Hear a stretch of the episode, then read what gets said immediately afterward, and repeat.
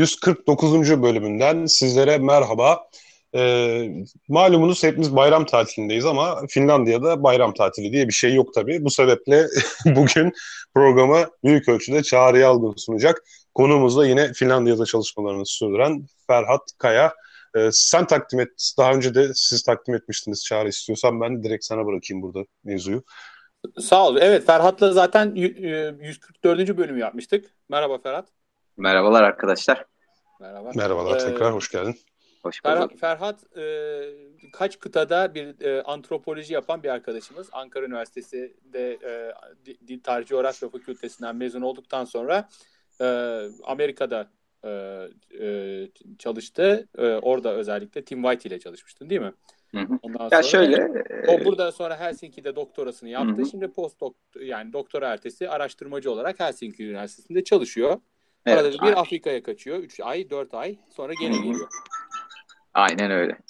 Ee, tabii şeyi bitirdikten sonra e, Ankara'da Ankara Üniversitesi mezunuyum ben Dil Tarih Coğrafya, Coğrafya Fakültesi Antropoloji bölümü. Ondan sonra bir Afrika macerası var. Afrika'da e, işte e, bu e, Amerika'dan, Kaliforniya, Berkeley'den Tim White ile tanıştıktan sonra benim hayatımda bir e, dönemeç noktası gibi bir şey oldu. Ondan sonra e, Helsinki'ye varan, işte buradan senin dediğin gibi kıtalar arası e, deneyimlere varan bir maceraya girdik ve halen de devam ediyor. Çok güzel. Geçen sefer de bu maceralardan konuşmuştuk. O zaman e, evet. e, demiştik ki bunların aslında bu anlattıklarımızın bizler için ne manaya geldiğini e, gelecek sefer konuşalım. Hı-hı. Onun için tekrar tekrar se, e, seninle bir program yapmak istemiştik. Evet. E, bu birkaç bir ay mı geçti? Bir iki ay geçti. Hemen hemen oldu değil mi ya? Zaman çok hızlı geçiyor hocam. Değil evet, mi? O sırada ne oldu? Bizim e, e, bizim memlekette hükümet bile kuruldu yani. Şimdi bak Kur... Finlandiya'da bugün. e, e, değil mi? Bayağı sürdü ama Finlandiya'daki Bayağı hükümetin sürdü. kurulması. Çünkü araya Avrupa Parlamentosu seçimleri falan girdi. Ben Aynen şundan korkuyordum. E, çünkü yani bu işte Finlandiya'da eğitim sistemi çok dört dörtlük falan diye anlatıyorlar ama bizim de kendi çapımızda yaratılışçılarımız, e, iklim değişikliği inkarcılarımız var. Hı hı. Hatta şu an bunların hepsi tek bir partiye toplanmış durumda. Evet. Aynı zamanda e, ırkçı parti olan Özfinler Partisi. Özfinler. Özfinler, hakiki Finler Partisi ya. Hakiki, var var yani gerçekten var ya. Öyle yani. Gerçekten Gerçek tercümesi öyle. Ondan sonra Hakiki Finler Partisi e, geç eskiden daha e, şeydi yani e, göçmen düşmanıydı. Şimdi son iki, iki sene önce giderek sağa kaydı ve hani e, gerçek radikal sağ parti haline geldi. Hı hı. E, iyice ırkçılaştı.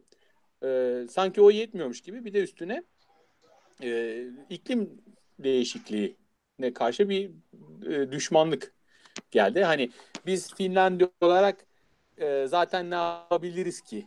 E, işten başlayan işte oradan başlayıp iklim değişikliği zaten yoka kadar gider.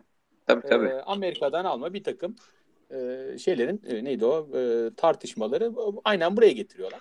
Ama şey Abi çok şey enteresan evet. bir şey. Bu inkarcıların hepsini sağ sağ kanattı temsil eden siyasetten Aynen. olması falan. Ben de onu yani düşünüyordum şimdi. Tüm dünyada böyle yani çok evet, enteresan. Evet evet tam yani. onu söyleyecektim ben de. Bu görüşü yani evet. Gerçi bu Özfinler e, yani sağ derken bu kültürel açıdan falan sağ ama mesela şimdiki hükümette mesela bugün dediler ki işte eğitime çok yatırım yapılacak destekliyoruz. Mesela yani onlar kendi iktisadi politika olarak işte hani e, sosyal politikalara ya, sosyal politikalara yatırım yapalım ama bunlardan sadece Finler yar, yararlansın gibi hani tam böyle nasyonel sosyalist bir kafa var. E şey abi şöyle aklıma şöyle bir şey geldi hani merkezi her ülkenin merkezi farklı yerde herhalde. Yani Finlerin en sağcısının bile böyle sol söylemleri vardır. Amerika'nın en solcusunun bile muhtemelen çok aşırı liberal ya da sağ söylemleri oluyor falan. Enteresan bir durum yani. Kültür ve bence orada inanış biçimleri, din farklı faktörler oynuyor ya. Yani buradakilerin dertleri daha çok hem ekonomik hem de e, e, nasıl diyeyim e, hem kendi ülke içi ekonomileri hem de e, küresel ekonomileri e, daha çok ırkçılık düşmanlığı biraz oradan kaynaklanıyor. E, Doğu ve Orta Doğu ülkelerinde ise daha çok böyle kültürel bir durum var. Irkçılık ırkçılık da var ama daha ziyade öne çıkan daha kültürel ve dini eksenli. Ya, evet. Tarihsellik çok Değil belirleyici ya. E, yani aynen öyle. Tarihinde aynen. yaşadıkları her yer şeyler gelecekteki bütün bakış açısını tabii ki değiştiriyor yani. Hı hı. Neyse şimdi bu herifler pardon herifler dedim. Ee, bugün artık e, ikinci ne, neyse ki ana muhalefet partisi haline de gelmediler. Onlardan daha büyük bir parti var. Yani hani e, çünkü beş parti koalisyon yaptı şimdi hükümet oluşturabilmek için. Ee, ne, neyse hep ben onlardan korkuyordum çünkü başımıza geldiği için e, bunlar hani tek e, ana muhalefet partisi olarak kalırsa bütün tepkiler zamanla bunlara gidecek. Gelecek seçimde başımız daha da belaya girer diye. Ama hiç Oo, bir sonraki hamleyi değerlendiriyorsun yani. Böyle uzak görüşlü bir insan. Ee, neyse yani bunlardan yarat işte mesela geçen Cumhurbaşkanlığı seçimi ki adayları yaratılışçıydı mesela. Ee, ondan sonra e, bayağı da iklim değişikliğini inkar edenler var. Ee, ve böyle neyse artık işi, şimdi bugün kurulan hükümet e, büyük oranda iklim değişikliğiyle mücadele için belli adımlar atmak isteyen hatta yani başbakan çok kararlı. Şimdi bugün görevi alan Sosyal Demokrat Parti'den başbakan. Baba, baba. E, yani böyle. Evet. Orada, bir dör, dördüncü konuğumuz var galiba. Var var hocam. Ben burada ne şartlarda konuşuyorum biliyor musun? Bana bir şeyler dürtüyor baba baba diye arkadan. bir BBC canlı yayın krizi vardı hatırlıyor musunuz? Evet evet. çok güzeldi ya. Çok sevimliydi ya. çok sempatikti valla. Ben burada el hareketleriyle, mimiklerle maymunluklar yapıp aman yavrum falan sırf falan sessiz ol baban podcast'te falan diye. ya şey diyeceğim çok bu konuda gerçekten bilgisiz olabilirim ama e, bu iklim değişikliğinden daha çok kuzeydeki ülkeler mi yoksa ekvatordaki ülkeler mi daha çok etkilenecek? Ya tabii ki buzullara yakın olanların etkilenmesi daha akla yatkın gibi gelse de su seviyesinin yükselmesi sebebiyle ekvatordakiler daha büyük risk altında falan gibi de geliyor bize bir taraftan. Evet. Ya şey de Bilginiz var mı o konuda? Kısa ölçek ve uzun ölçekte Çağrı da bu konuda e, katkı koyar ama kısa ölçek ve uzun ölçekte değerlendirebiliriz. Bence yıllık an, e, iklim anomalileri yani bu küresel iklim değişikliğinden kaynaklı e, bazı bölgelerin özellikle işte Orta Asya'da e, e, Asya'da e, Orta Doğu'da e, artan kuraklıkların neden olduğu işte birçok göç falan filan onlar hani şimdiden başladı. Yani mevcut olan savaşların bir bölümü e, e, ekonomik ve etnik çatışmalardan, dini çatışmalardan kaynaklansa da aslında bir kökeni de şey e, kuraksal evet e, iklimden kaynaklı. Ama bu e, buzulların erimesi ve suların yükselmesi herhalde uzun vadede etkileyecek bir durum. Özellikle kuzey ülkelerini. Ya şimdi burada sadece doğrudan yani doğrudan olmayan etkiler de çok aslında hmm. büyük e, sorun yaratacak. Yani onu ona hani burası sular altında kalmayacak diye bakmamak lazım. Hindistan'da, Çin'de e, ki hasatın bir defa e, bozulması o seneki gıda, gıda fiyatlarını katlayabilir dünya çapında yani. Ha, evet, Anlatabiliyor doğru. muyum? Yani o yüzden e, şimdi burada insanlar hani hava havalar ısınacak, Finlandiya biraz daha ılık olacak falan kafasındalar yani bunları düşünemeyen adamlar ama yani gerçekten öyle zannediyorlar. Hani ya, öyle diyen var. Hani hava iyi olacak diyor mesela adam. Yani, iyi. Bol bol, bol, bol kısa kol tişört alırız falan evet. mantığıyla bakıyorlar. Evet. O yüzden o yüzden zaten hani e, kelimeyi doğru kullanmak lazım. Hani ama hocam öyle demeyin. İklim değişikliği ya. diye koymak lazım. Hani küresel iklim değişikliği dediğin zaman adam durumun farkına daha bir varabiliyor. Eğer evet. küresel ısınma deyince oh ne güzel ısınacak diyor mesela. ya ama yani Çağrı ben sana e, hocam yani burada yaşayıp da yani e, o uzun kışı yaşayıp o karanlık dönemi yaşayıp yani küresel ısınmadaki yani o ısınmayı bile insanlar şey olarak yani bir umut olarak görüyor burada yani. Ay yani çok çok görmeyelim hocam biz bunu yaşıyoruz bu depresif durumu. Sen alıştın Abi ne kadar ısınırsa ısınsın. Abi sadece sıcaklık değişecek. Ne kadar ısınırsa ısınsın siz gene 20 20 saat gece yaşayacaksınız. O değişmeyecek ki yani. O değişmiyor. Evet. Ya gene de sıcak. Onun için eksen, ekseni olsun hocam. Geceler ekseni sıcak olsun. Küresel eksen değişikliği falan desek hadi neyse yani. O da oluyor, olmuyor, oluyor değil mi? O çok çok uzun vadede oluyor. Eksen evet manyetik e, o, e, manyetik kuzeyin değişmesi uzun Milankovic döngüleri Onu falan. Amerikan Amerikan Kongresi'nde yapmışlardı. Tabii bu senato biliyor Amerika Kongresi'ndeki senato tam iklim değişikliği düşmanı. Evet. Ee, onlardan bir tanesi de o zamanlar şey var Obama zamanında. Obama'nın bilim e, şeyi orada ifade veriyor bilim danışmanı. Adam biri çıkıyor soruyor diyor ki işte eksen e, kaymalarının etkisini e, değerlendirdiniz mi raporunuzda falan diyor. E, ondan sonra o ötekinin e, danışmanın da ilk cümlesi e, Sayın Senatör sizinle e, olan karşılıklı konuşmalarımı her zaman çok sev, seviyorum. Çok eğleniyorum falan diyor diye başlıyor söze. Ondan sonra tabii bunun ne kadar işte 100 bin yıllık falan bir şey olduğunu anla, anlatmaya başlıyor. Ama işte adamın orada tek ma- maksadı zaten maksadı zaten orada doğru söylemek değil. Orada bir Sulandırmak. tartışma yok. Sulandır tartışma var bu konuda çok büyük havası yaratmak. Yani onu yara- yaratması Ha. yetiyor adama. Ee, burada öyle bir sorun var. Yani öyle bir asimetri var. Ee, mesela adam diyor ki adamla tartışıyorsun. Adam diyor ki benim duyduğuma göre bu konuda bir tartışma varmış diyor. Mesela e, aynı şekilde yaratılış konusunda, çılık konusunda olsun veyahut iklim değişikliği konusunda olsun. En kritik iki konudan biri ikisi şu an. Ee, Birçok konudan ikisi. Adam sürekli yani e, halkta yani bilimsel bilimsel ortamda ne olduğu onun için çok önemli değil. Halkta ka- halkın kafası karışırsa yeter onun için. Tabii politikalar sonuçta ona göre belirlenecek. Bak çok güzel bir yorum geldi e, şeyde yani bu geçen kış e, e, Amerika'da özellikle orta kısımlarda e, orta eyaletlerde e, çok soğuk kış kış günleri yaşandı ya orada da e, bakın hava soğuyor küresel olarak ısınmıyoruz diye e, küresel ısınmaya inananların sayısı azalmış. Buraya e, e, bir arkadaş yorum yapmış. Buradaki gibi yani Evet. Finlandiya'daki gibi. E, Inho- o James Inhofe vardır meşhur bir temsilci. E, onun o o adam bu daha 5-10 sene oluyor yani bunu yapalı. E, Evet. Şey temsilciler meclisine kar topu getirdi. Hani hava. Evet ya, evet. Evet evet. Ya o zaman Ee, küresel şey- ısınma değil de küresel iklim değişikliği terimini kullanmak daha doğru diye yorumlamış o da. O da güzel bir şey bence. Evet evet. İklim Hmm. değişikliği daha e, Daha doğru, evet. Evet doğru. E, Bu arada aklıma da önce geldi. ama başka bir şey sorsam olur mu? Tabii tabii. Ee, şu Sedef, Sedef Sedef konusunu araştırmasını okudunuz mu? Çok süper. Ondan bir, bir, bir haber versem olur mu? Oturup çünkü okudum. Ver abi ver. Nedir Sedef araştırması? Sedef araştırması. Se- e, Sedef neymiş bu arada ben bilmiyordum. Kalsiyum karbonat. Hı hı. Bildiğin in- inci inci dediğimiz şey yani kalsiyum İnci- karbonat mı? İncinin etrafındaki veya kabuğun içindeki incinin etrafını saran şey se- e, Sedef. Hı hı.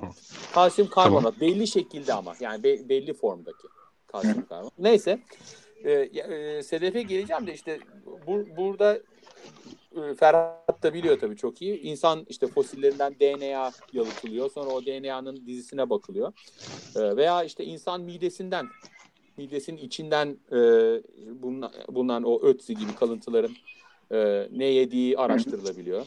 Veya işte Roma'da bulunan tabakların içinden e, kazın kazıyorlar. O tabaklarda adamlar ne yemiş vaktiyle onu araştırıyorlar. DNA üzerinden. E, veya insan dişlerinin mesela arasındaki DNA'dan o dönemde insan dişlerinin arasında ne mikrop vardı onu buldular. Hı hı. Şimdi bunu biraz daha ileri götürmeye başlamışlar.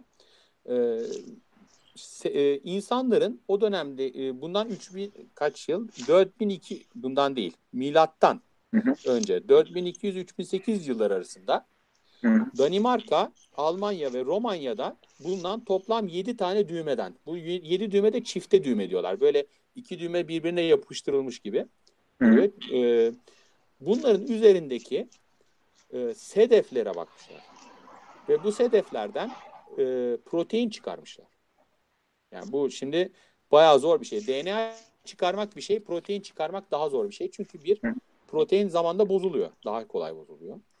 İkincisi e, bu sedefler, bu, bunlar bu, büyük oranda mineral. İçinde zaten o kadar az protein var ki e, yani bunu başka yerden e, DNA çıkarmak gibi bir şey değil artık. Bu bayağı Hmm. zor bir şey. Ve bunu yapabilmişler. O yüzden Yalnız Çağrı, biraz bir açalım mı? konuyu biraz hem dinleyiciler için de bu düğmeler e, düğmelerin içinde düğüm, bir hikayeyi bir anlatır mısın? Hani düğmelerin içindeki sedef nereden geliyor? Düğmeler nereden geliyor? İşte onları buldular. o yüzden şimdi hikayeyi evet. öyle anlatayım da. Hı-hı. Yani adamlar aslında bu düğmelerden başlıyorlar. Nereden geldiğini bilmiyorlar. Hı-hı. Asıl soru da o. Yani, e, bil, e, o dönemdeki çeşitli işte süslere bakıyorlar. Bu süsler, süsler o zaman bil, yani şu ana kadar bilinen şeyler. Hı-hı. Bu süslerin büyük oranda deniz kabuklularından yapıldığı. Fakat bu düğmeleri çözemiyorlar. Çünkü bu düğmeler bir kere e, düğmelerin şeklinden pek anlayamıyorlar. Çünkü düğmelerin şekli o kadar bozulmuş çünkü ortasından işte bir delik açılmış kenarından evet. vurulmuş falan bir kere şekli ip, ipucu vermiyor. İkincisi evet. büyük oranda mineral olduğu için e, mineral içeriğinden de e, şey yapamıyorlar. E, e, bir çıkar çıkarma yapamıyorlar. E, protein içeriğinden e, normalde birçok şeyin e, buluyorlarmış. E, neydi o? E, hangi deniz canlısı olduğunu. Fakat o protein de büyük oranda kollajen denen bağ doku proteini. Yani e, insan vücudunda veya herhangi bir canlı vücudunda belki en çok bulunan proteinlerden biri kollajen. Evet. Onu çok iyi tanıyorlar. Fakat bunlarda yok kollajen. Hmm. Varsa bile çok az miktarda var. Bunların içinde ne protein olduğunu da doğru bilmiyorlar. Dolayısıyla çok böyle başlangıç noktasındalar. Sonunda ama bayağı hani allem edip kullem edip bunun içinden protein çıkartmışlar. Hmm. Ve e, bu proteinleri işin sürprizi şu e, bu proteinlerin tatlı su midyelerinde olduğunu bulmuşlar. Yani tatlı hmm. bu, bu e, şeyler e, süs malzeme bu düğmeler e, tatlı su kabuklularından elde edilen e, sedefle yapılmış. Yani yapılmış. yani adı da e, grubun adını bile öğrenmişler. Unionoida. Sana bir şey çağrıştırıyor mu? Hmm, çok ilginç çünkü e, ben de biliyorsun bir ara enstrüman yapımıyla ilgilendim. Bir kendime Hı-hı. bağlama yapmaya çalıştım falan. E, bu enstrümanlarda da sedef çok kullanılır. Sedef ha. aksesuar özellikle e, e, ses boyun... açısından mı yoksa e, süs Yok süs açısından daha çok ha. gitarlarda işte özellikle banjolarda, işte mandolinlerde, sazlarda, bağlamalarda şey çok kullanılır sedef bir aksesuar olarak süsleme, kakma yapılır yani ağacın, e, enstrümanın belli bölümlerini. Onların da çoğu bu şeylerden kullanılır. E, deniz kabuklarındaki sedeflerden e, çıkarılmış sedefle yapılır çoğu. Hı hı. İşte burada tatlı sudan olduğu olması bir sürpriz oluşturmuş. Ee, ve... Ya neden sürpriz bu? Yani normalde Danimarka'da tatlı su kaynağı yok mu? Yani öyle bir şey mi? Hayır, e, deniz kabuklu denizden olması daha prestijliymiş. Onu hmm. tam anlayamadım ama yani daha önceki e, kazılarda hep daha egzotik olarak görülüyormuş. Kültürel bir şey yani. E, deniz kabuklularından yapılması süslemelerin egzotik ve prestijliymiş. Fakat hmm. şimdi ilk defa e, yani prestijli bir şeyin içinde böyle bir süslemenin içinde ilk defa tatlı su kabuklarından elde Sahtecilik mi abi? Sahtecilik mi yani? Ama Çağrı şöyle bir şey var. Örneğin e, e, Türkiye'de e, ben öğrenciyken e, bizim kazımız vardı Hatay'da Üç Ağızlı mağarasında. Yaklaşık 40 bin yıl öncesine tarihlendirilen bir e, e, mağara. Kazımız derken ka- kaz değil değil mi? Kazı. Ee, evet, arkeoloji, e, antropoloji kızı. Ördeklerimiz vardı, kazları, kazılar. evet abi, arkeolojik kazı. Ee, 40 bin yıl öncesine tarihlendirilen 40 ile 45 bin yıl arası bir dönem. Modern e, insanın e, e, kullandığı bir mağara. Biz e, işte Neandertal mi diye daha önceden düşünülüyordu ama sonradan bulunan bulgular oranın e, modern sapiens tarafından e, kullanıldığını gösterdi. Orada çok ilginç aksesuarlar çıktı. Bu aksesuarlar deniz kabukluları. E, yani 40 bin yıl önce aslında insanoğlu deniz kabuklarını aksesuar olarak kullanıyordu ve bence hani bu makale çok ilginç. Şey, bence bu makalenin, senin makalen, okuduğun makalenin şey açısından önemi çok güzel. E, hani sedefin e, deniz kabuk, kabuklu sedef çok böyle ışığa tuttuğunda parlayan, farklı renklere dönüşen ilginç bir materyal. Açısı İnsanın... sebebiyle. Çünkü değil mi? Yani evet. o e, çünkü dönüyor böyle. O kesinlikle. O, baktığın açıya bağlı bir e, ışıltı oluşturuyor. Aynen. Aynen. O, o çok Ve güzel bir şey yani. insanın dikkatini kesinlikle çekecek bir materyal. O zamanın Evet. tek taşlarını inciden mi yapıyorlarmış? Aynen yani. Tabii ki. E, evlilik teklifi bak sana sedefli düğme yaptım aşkım. Ama çakma. Tatlı sudan olduğunu söylemiyorsun tabii. Sonra kız kuyumcuya gidip öğreniyor ki bu bunda kolajen yok. Tatlı su. Evlilik biter tabii. Aynen. Ama işte 40 bin yıl önce başlamış aslında ve oraya gelen 40 bin yıl önce Hatay'daki Üç Ağzı mağarasına Samandağ'ın e, yani Hatay'ın Samandağ ilçesinin e, de bulunan tam denizin kenarında bir mağara. Oradaki e, bir makale vardı ben o yıllar okuduğumda. O tür deniz kabuklularının ta şeyden geldiğine Afrika'dan ticaretle geldiği hani e, ni 40 bin iddia sene önce. ediyordu. Evet evet.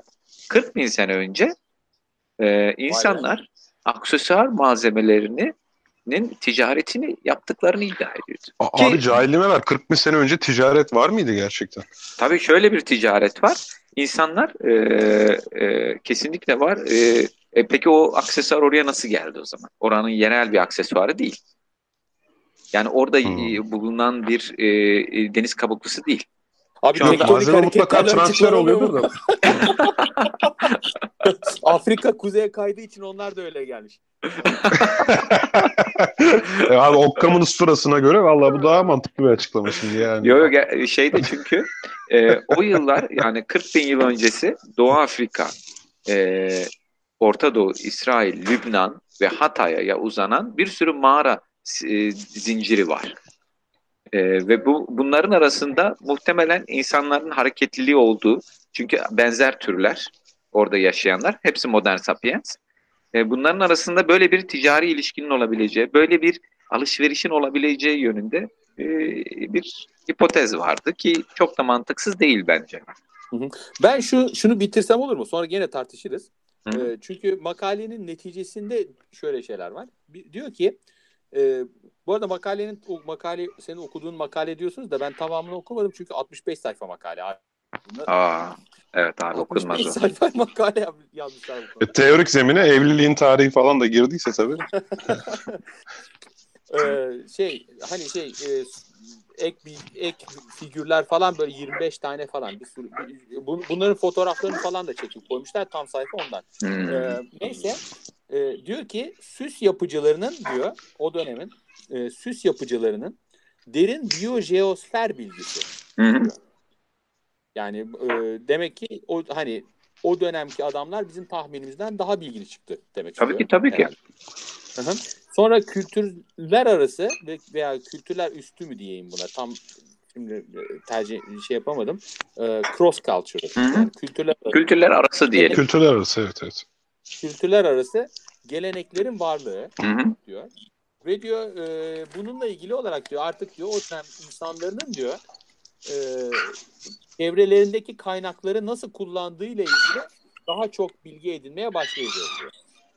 Çünkü Hı. şimdi bu ilk defa bunu yaptılar artık bundan sonra hani bir sürü şeye de yapabilirler ve daha çok e, o dönemki işte süslerin başka alet edevatın nereden geldiğine dair bilgi ede, ede- edilebilirler. ed- edebilirler. Hı hı.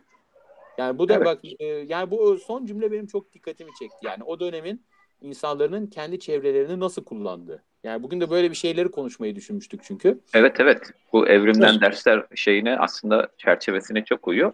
Yalnız Evet. Şöyle bizim alanda da örneğin biz ilk taş alet üreten insanı yaklaşık 2-2.5 milyon yıl öncesine gidersek e, hangi ta- taştan alet yapabileceğini seçmesi için o insanın kaba bir e, taş bilgisi, jeoloji bilgisine, çevresini tanımasına, denemesine ihtiyacı var.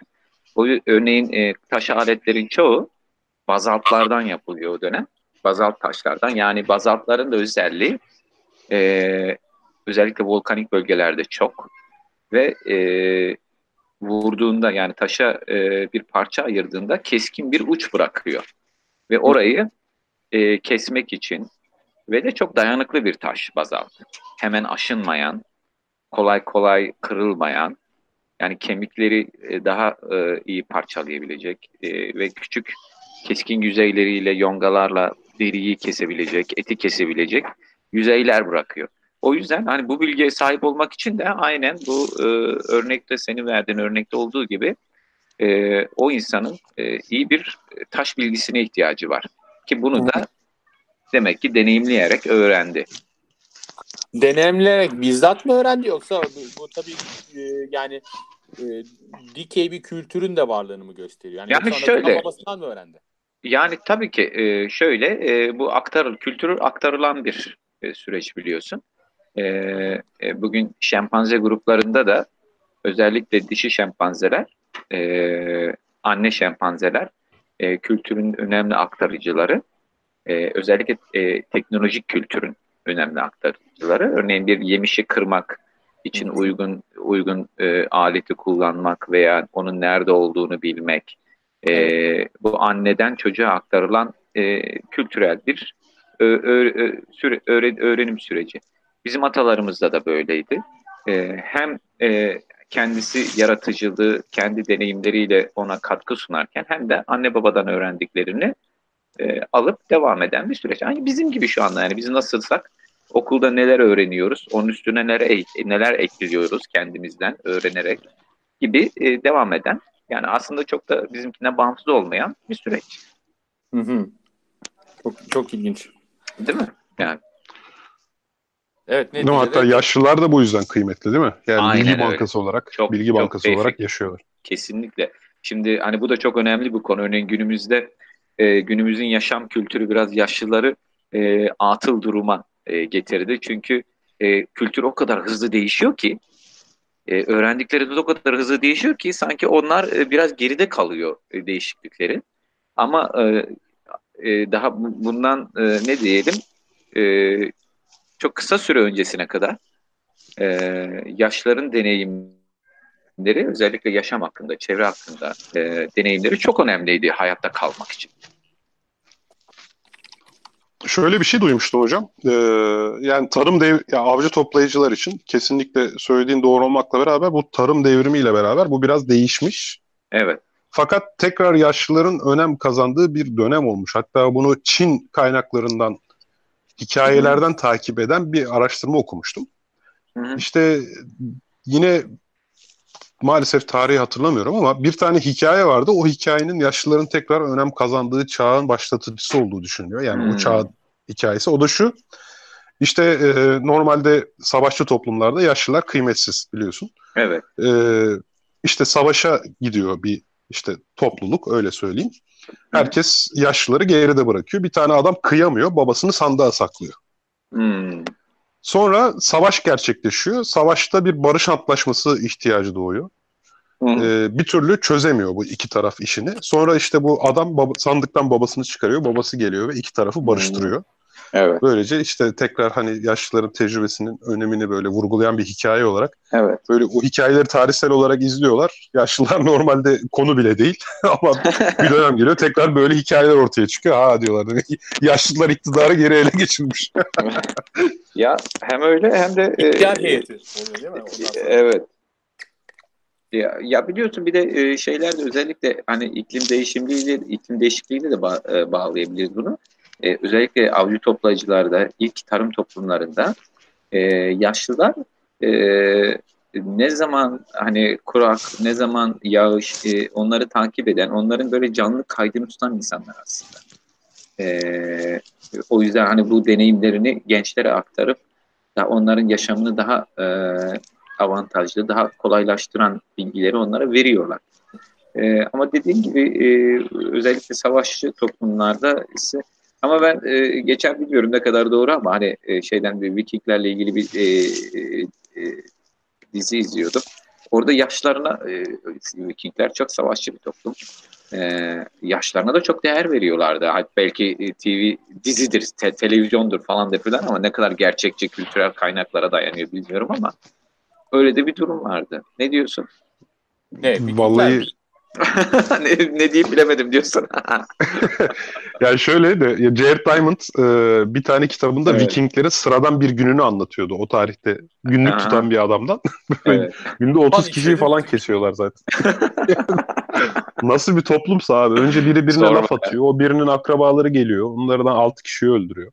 Bunun intikamı için ötekiler gidiyor. Onlardan 12 kişiyi kesiyor falan. Böyle. böyle. Adana Adam bunu böyle çok büyük bir sıradanlıkla anlatıyor yani. Adana Ama gibi bir günümüzde yer hani- diyor ki. Güneşe ateş ediyorlardı falan. Öyle Viking adliyesinde her gün olay çıkıyormuş abi. Onu e, bu Volga Vikingleriyle de nin de bir buluntusu üzerinde öyle bir şeyler vardı. Yani orada da mesela ge, bata, gemiyi mi bulmuşlardı? Öyle bir şey. Ondan sonra içinden yani anormal bir vahşet çıkmıştı. Hmm. Ee, yani ya- gerçekten öyle. Ya- adamlar şey o Umut Sarıkaya'nın bir karikatürü vardı.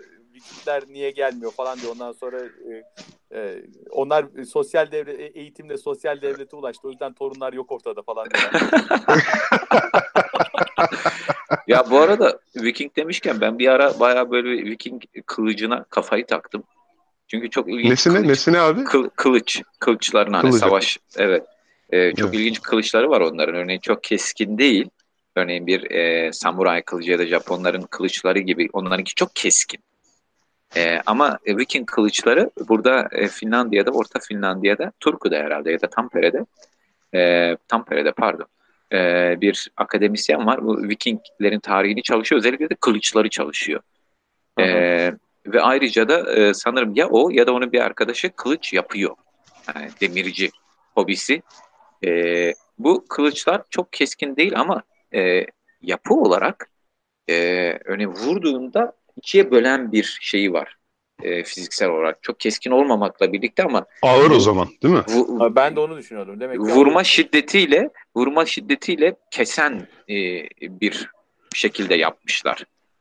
Gürz ile kılıç arası bir şey aslında yani. Aynen öyle. Aynen. E, çok ilginç ve bayağı bir kafama takılmıştı yani. Peki bunlardan şimdi bugün günümüz için neler çıkarabiliriz? Nasıl değiştirdim ama Nasıl konuyu. Hocam sen söyle şimdi Finli, Finliler Viking mi değil mi? Onu, onu bir söyle. Finliler, Finliler.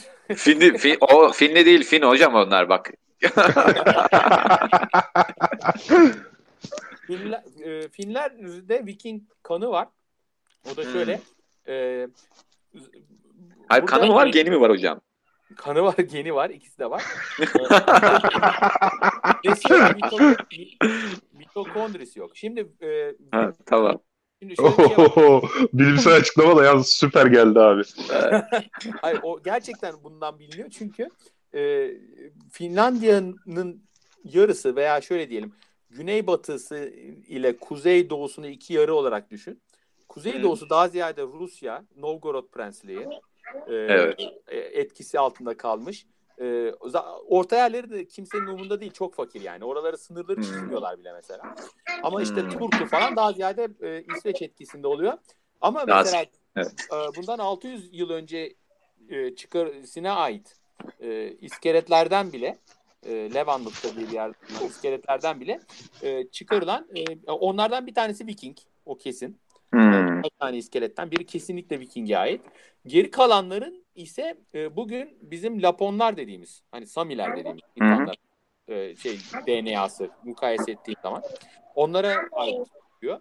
E, bu aslında çok da e, tah- tahmin edilemeyecek bir şey değil. Yani bilinenlerin bir nevi doğrulaması haline, halinde. Çünkü e, biliniyor ki Lap- Laponlar gerçekten güneyden İsveç'ten gelen ve art- e, Finlandiya'da tarımı başlatan e, insanların kuzeye ittiği insanlar. Yani eskiden bu, bu topraklarda hep Laponlar varmış.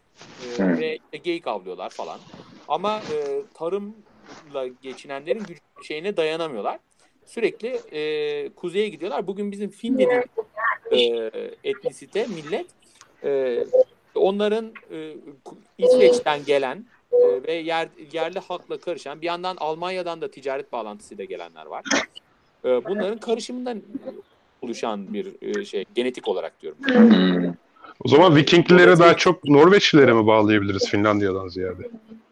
Norveç, İsveç, Hayır. Danimarka. İsveç var. İsveç İsveç'teki Vikingler e, Finlandiya kıyılarından e, Volga'ya daha sonra kara, e, şey gemileri karadan yürüterek Volga'ya gidip Volga'ya taşıyıp Volga üzerinden e, Konstantinopolis ve Bağdat'la ticaret yapan adamlar. Yani o mesela İsveç'te çok sayıda dinar bulunuyor. E, Bizans dinarı. E, şeyde de Ayasofya'da da kendi adını kazıyan bir herif var ya Hıyalmar mıydı neydi? Ee, şey Ayasofya mermerinin adını kazımış runik harflerle. Yani orada ticaret çok var. Ee, Norveç'teki Vikingler ise Amerika'ya doğru gidiyorlar işte İng- şeye. Danimarka'dakiler de daha ziyade işte İngiltere, İrlanda or- oralarda köle ticareti ile uğraşıyorlar.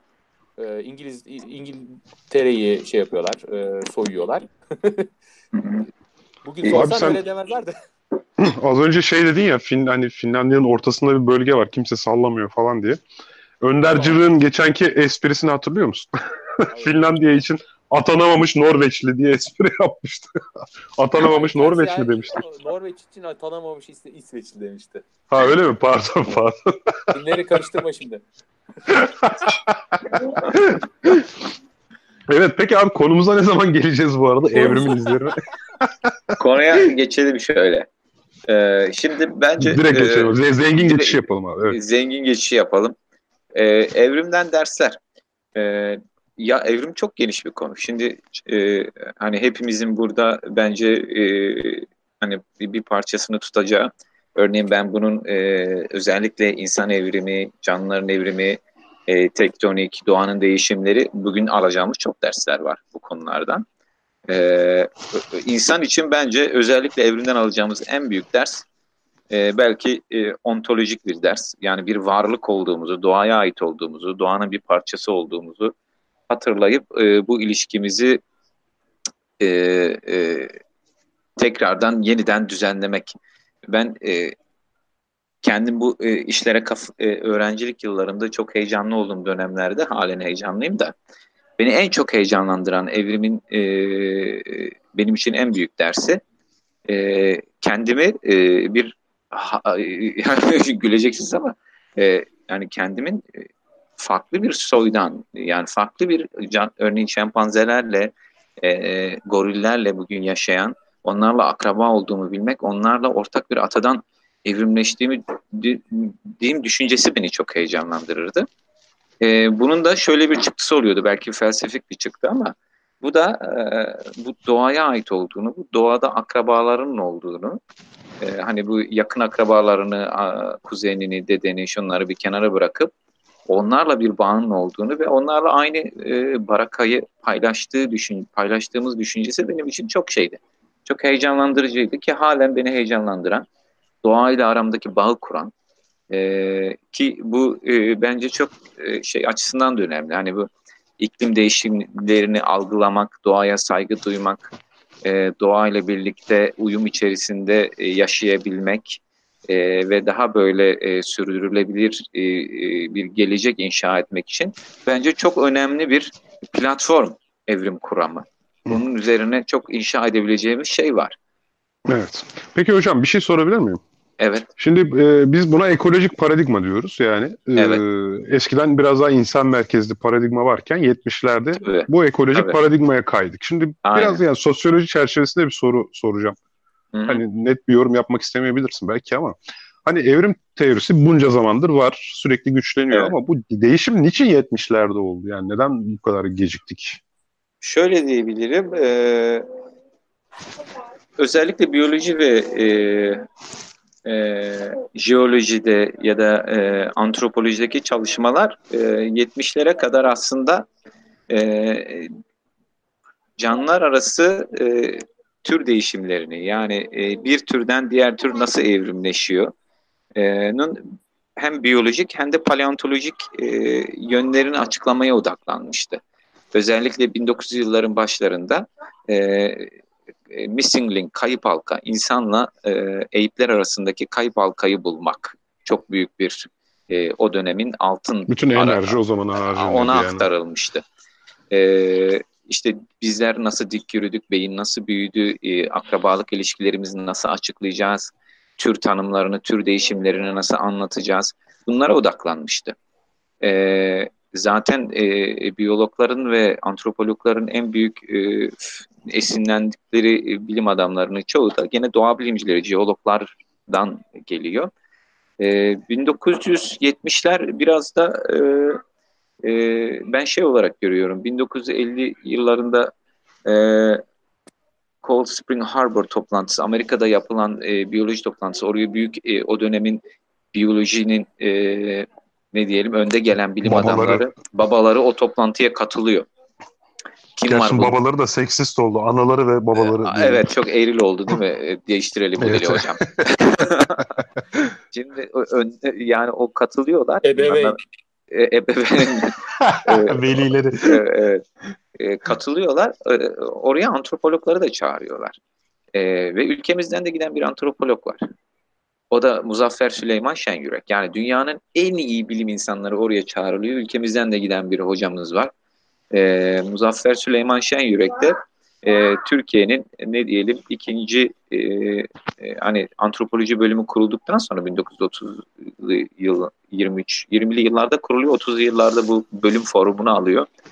E, ardından bu ikinci jenerasyon diyebiliriz e, antropolojide.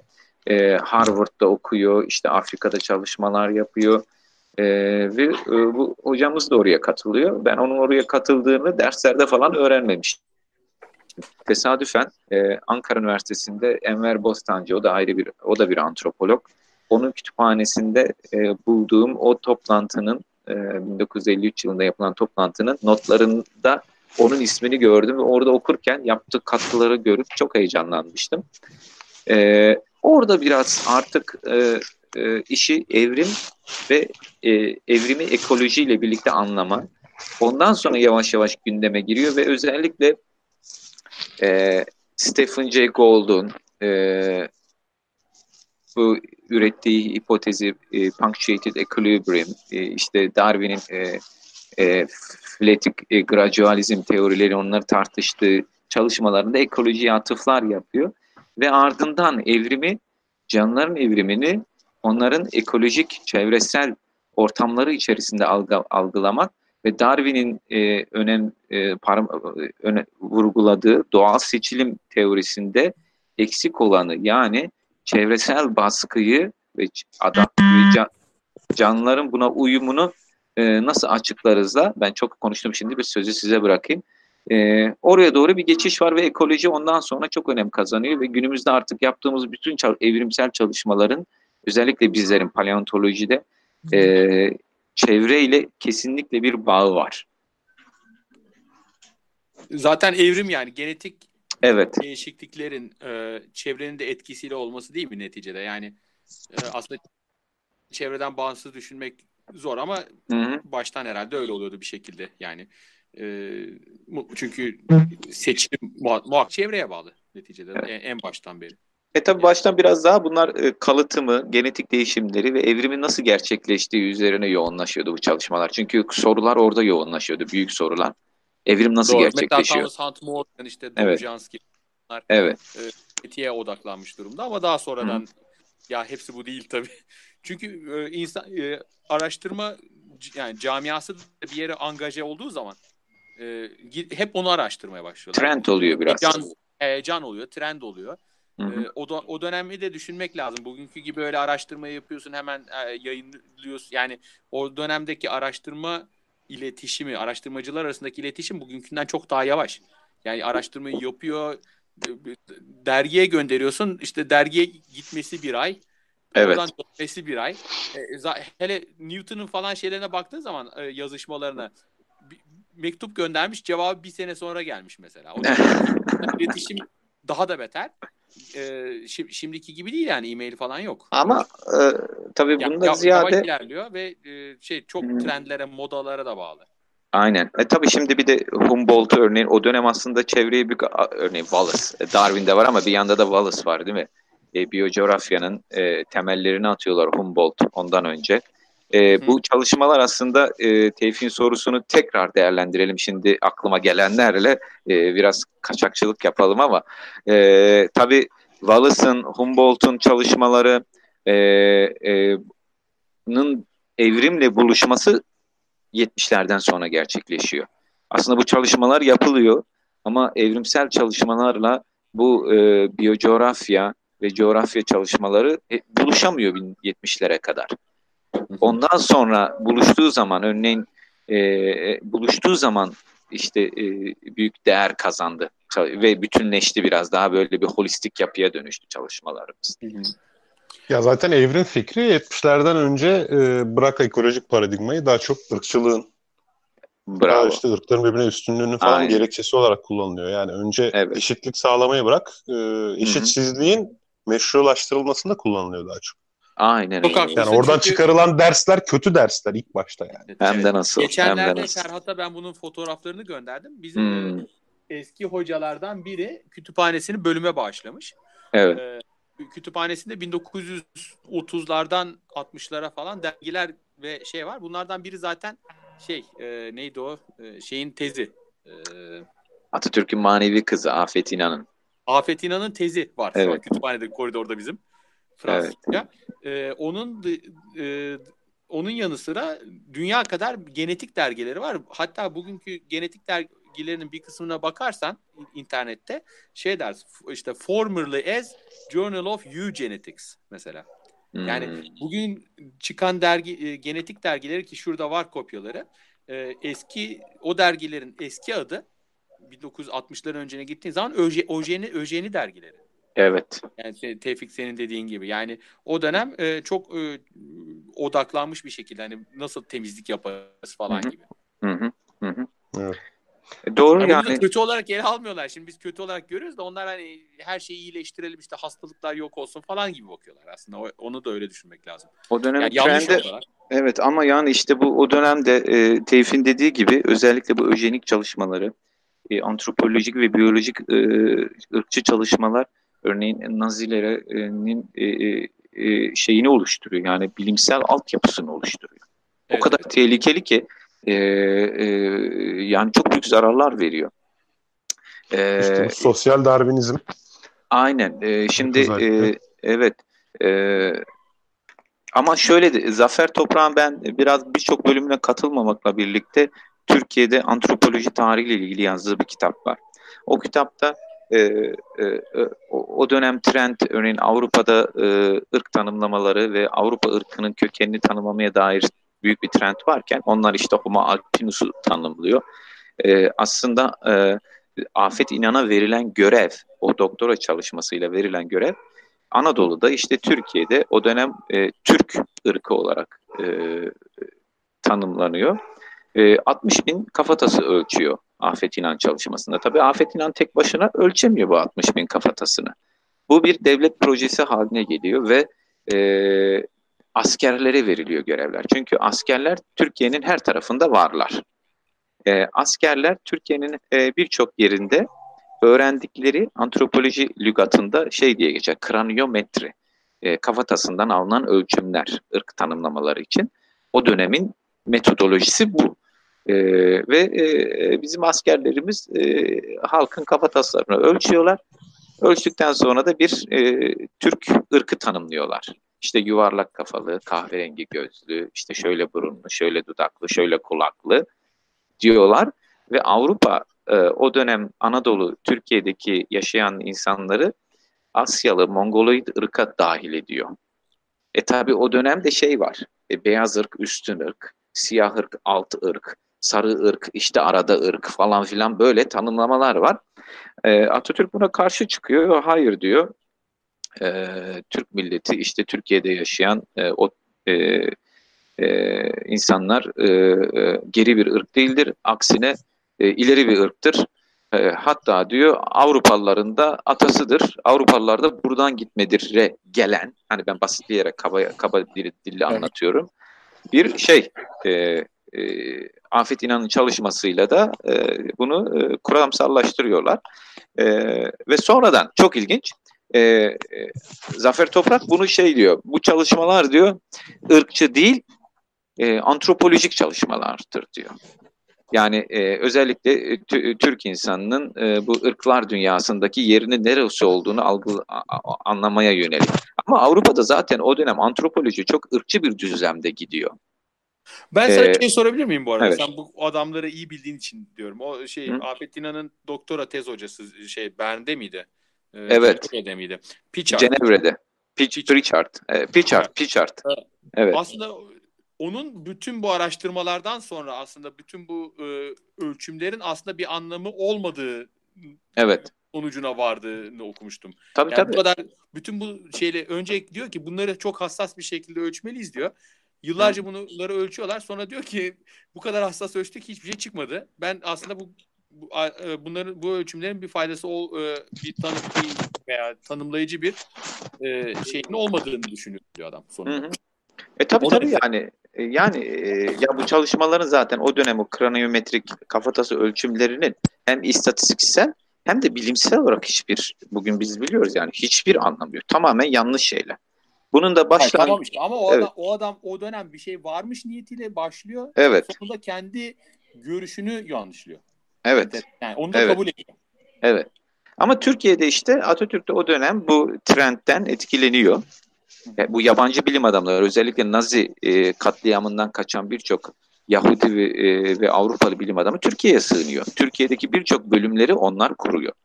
Atatürk onlardan etkileniyor. Onlardan etkilen, onlara da görev veriyor. Madem buraya geldiniz, evet bizim ülkemizde yaşayabilirsiniz ama deneyimlerinizi aktaracaksınız. Burada bölümleri kuracaksınız, insanları yetiştireceksiniz diyor. Ve onlar da onu yapıyorlar ve kendi o dönem Avrupa'daki popüler olan metodolojiyi de Türkiye'ye getiriyorlar. Ee, ve Türkiye'de bu çalışmalar başlıyor. İşte Afet yine anladı. Ee, e, ne, der, ne diyelim?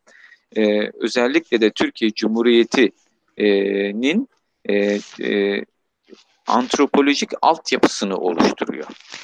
Çünkü dünyada birçok ulus devlet uluslaşma sürecinde antropolojiyi bir araç olarak kullanıyor. Nasıl bir araç? Ee, ulusal e, bir biyolojik tanımlama aracı, ayrıca da kültürel tanımlama aracı olarak kullanıyor. Kimlik kimlik kimlik kazandırma aracı Bravo. yani. Aslında. Bravo. Hem folklorunu, hem biyolojisini, hem şunu hem bunu aynen dediğin gibi Tevfik kimlik kazandırma aygıtı olarak kullanıyor. Atatürk de bu şekilde davranıyor ve dönemin e, metodolojisini kullanıyor. E, Zafer Toprak bunu e, kitabında bu tamamen diyor antropolojik bir olaydır diyor. Kesinlikle ırkçı bir olay değildir diyor. E, Ama e, antropolojik ve ırkçı bir olay. Yani ya işte o dönem e, şöyle o dönem e, yani, evet evet aynen öyle. Ya şöyle diyebilir miyiz? Bir başka ırka göre üstünlüğünü tanımlamak değil de tırnak içerisinde söylüyorum alçak olmadığını anlatmaya çalışmak. Ha, onun gibi yani, bir evet. Evet. Çünkü Kaan'la daha önce bir hangi bölümümüzde hatırlamıyorum. Bu mevzuyu konuşmuştuk da yani Avrupa Hı. gerçekten bu işi aşırı ciddiye aldığın için çok, çok adamlara kendini ciddiye aldırmanın bir yolu. Yani hani bak hani biz de böyleyiz gibisinden bir şey olarak mecburen yapılmış. Ve gerçekten Hı. de işe yaramış diye konuşmuş. Ya o zaman Kaan da bir kitaptan aktarmıştı. Hani evet. Bu işin uzmanı tabii ki biz değiliz sensin de. Yani o da bir e, yerden şey yapmıştı, aktarmıştı da ve işe yaramış da yani Avrupalılar aa evet hakikaten siz öyle değilmişsiniz falan diye tabii, tabii. ciddiye almışlar yani. Tabii tabii işte e, o dönemin bilimi de bu, metodolojisi bu. E böyle bir şeyle gelirsen hani böyle bir e, kanıtla onlar da bu kanıta karşı e, bir şey diyemiyor. Ama Çağrı'nın dediği gibi hani bizim örneğin buradan alacağımız ders ne olabilir böyle evrimsel olarak? E, bugün işte biz neyi biliyoruz? E, ırkların e, bilimsel olarak e, olmadığını biliyoruz. E, işte dünyanın e, bizler bur ben burada yaşıyorum örneğin kapı komşum Finli ile e, aşağı ineği e, Türkiye'ye geldiğimdeki e, bir kapı komşumla aramdaki genetik benzerlik yok denecek kadar az. O yüzden evet. e, yani hani bizler aynı türün e, e, kültürel farklı bireyleriyiz. Biyolojik farklı bireyleri değiliz yani kültürel farklı bireyleriyiz. E, o yüzden e, hani böyle bir e, artık günümüzde e, bize evrimin en güzel öğrettiği ders insanların biyolojik eşitliği. Bizler e, eşit canlılarız. Aramızda hiçbir morfolojik fark yok. E, ben Muzaffer Süleyman Şenyürek'in e, Harvard'da yaptığı bir çalışmayı okudum. O dönemin ırkçı anlayışına karşı bir çalışma. Ne yapıyor? E, o, o siyahların dişleriyle beyazların dişlerini çalışıyor. Ve o dönem e, Amerika'sında şey çok yüksek. Siyahların köleleştirildiği, işte bu eşitsizliğin hat safhaya ulaştığı dönemler. E, Muzaffer Süleyman Şenyürek şey diyor. Diş, dişlerinde morfolojide diyor hiçbir fark yok diyor siyahlarla beyazlar arasında. Bu insanlar arasında hiçbir morfolojik farklılık göremedim ben diyor. Ve e, e, yani alttan alta bir bilim insanı olarak şunu demeye çalışıyor. E, morfolojik olarak bizler eşit canlılarız. Yani bir farklılık evet. yok. E, o yüzden ben e, benim için bir şey model Muzaffer Süleyman Şengörek bir uçak Tabii kazasında. Bu şöyle anlam kazanıyor değil mi hocam? Evet. Yani bölüyorsam kusura bakma da. Ya o dönem evet. çünkü Amerikalıların siyahları köleleştirmedik köleleştirmedeki temel argümanları siyahların homo sapiens olmadığı üzerine. Tabii tabii. Yani, yani o aynen öyle. İşte o, o dönem birçok şeyler var. Siyahların yok kuyruklu oldukları, yok şöyle oldukları, yok bilmem ne oldukları. Ee, e, hatta o dönemin e, dini anlayışları içerisinde e, insanların bir kere yaratıldığı ya da Tanrı'nın insanları farklı dönemde farklı yarattıkları e, şeklinde açıklamalar var. E, insanların e, Tanrı'yı bir kere de yarattığı ve farklı e, ve bundan e, siyahların, sarıların, işte beyazların e, melezleştiği ya da insanların ayrı ayrı siyah, beyaz, sarı olarak Tanrı'nın yarattığını düşünenler e, karşıtlaşmış durumda. E, o dönem arada şeyler var. İşte siyah, beyaz melezleri var.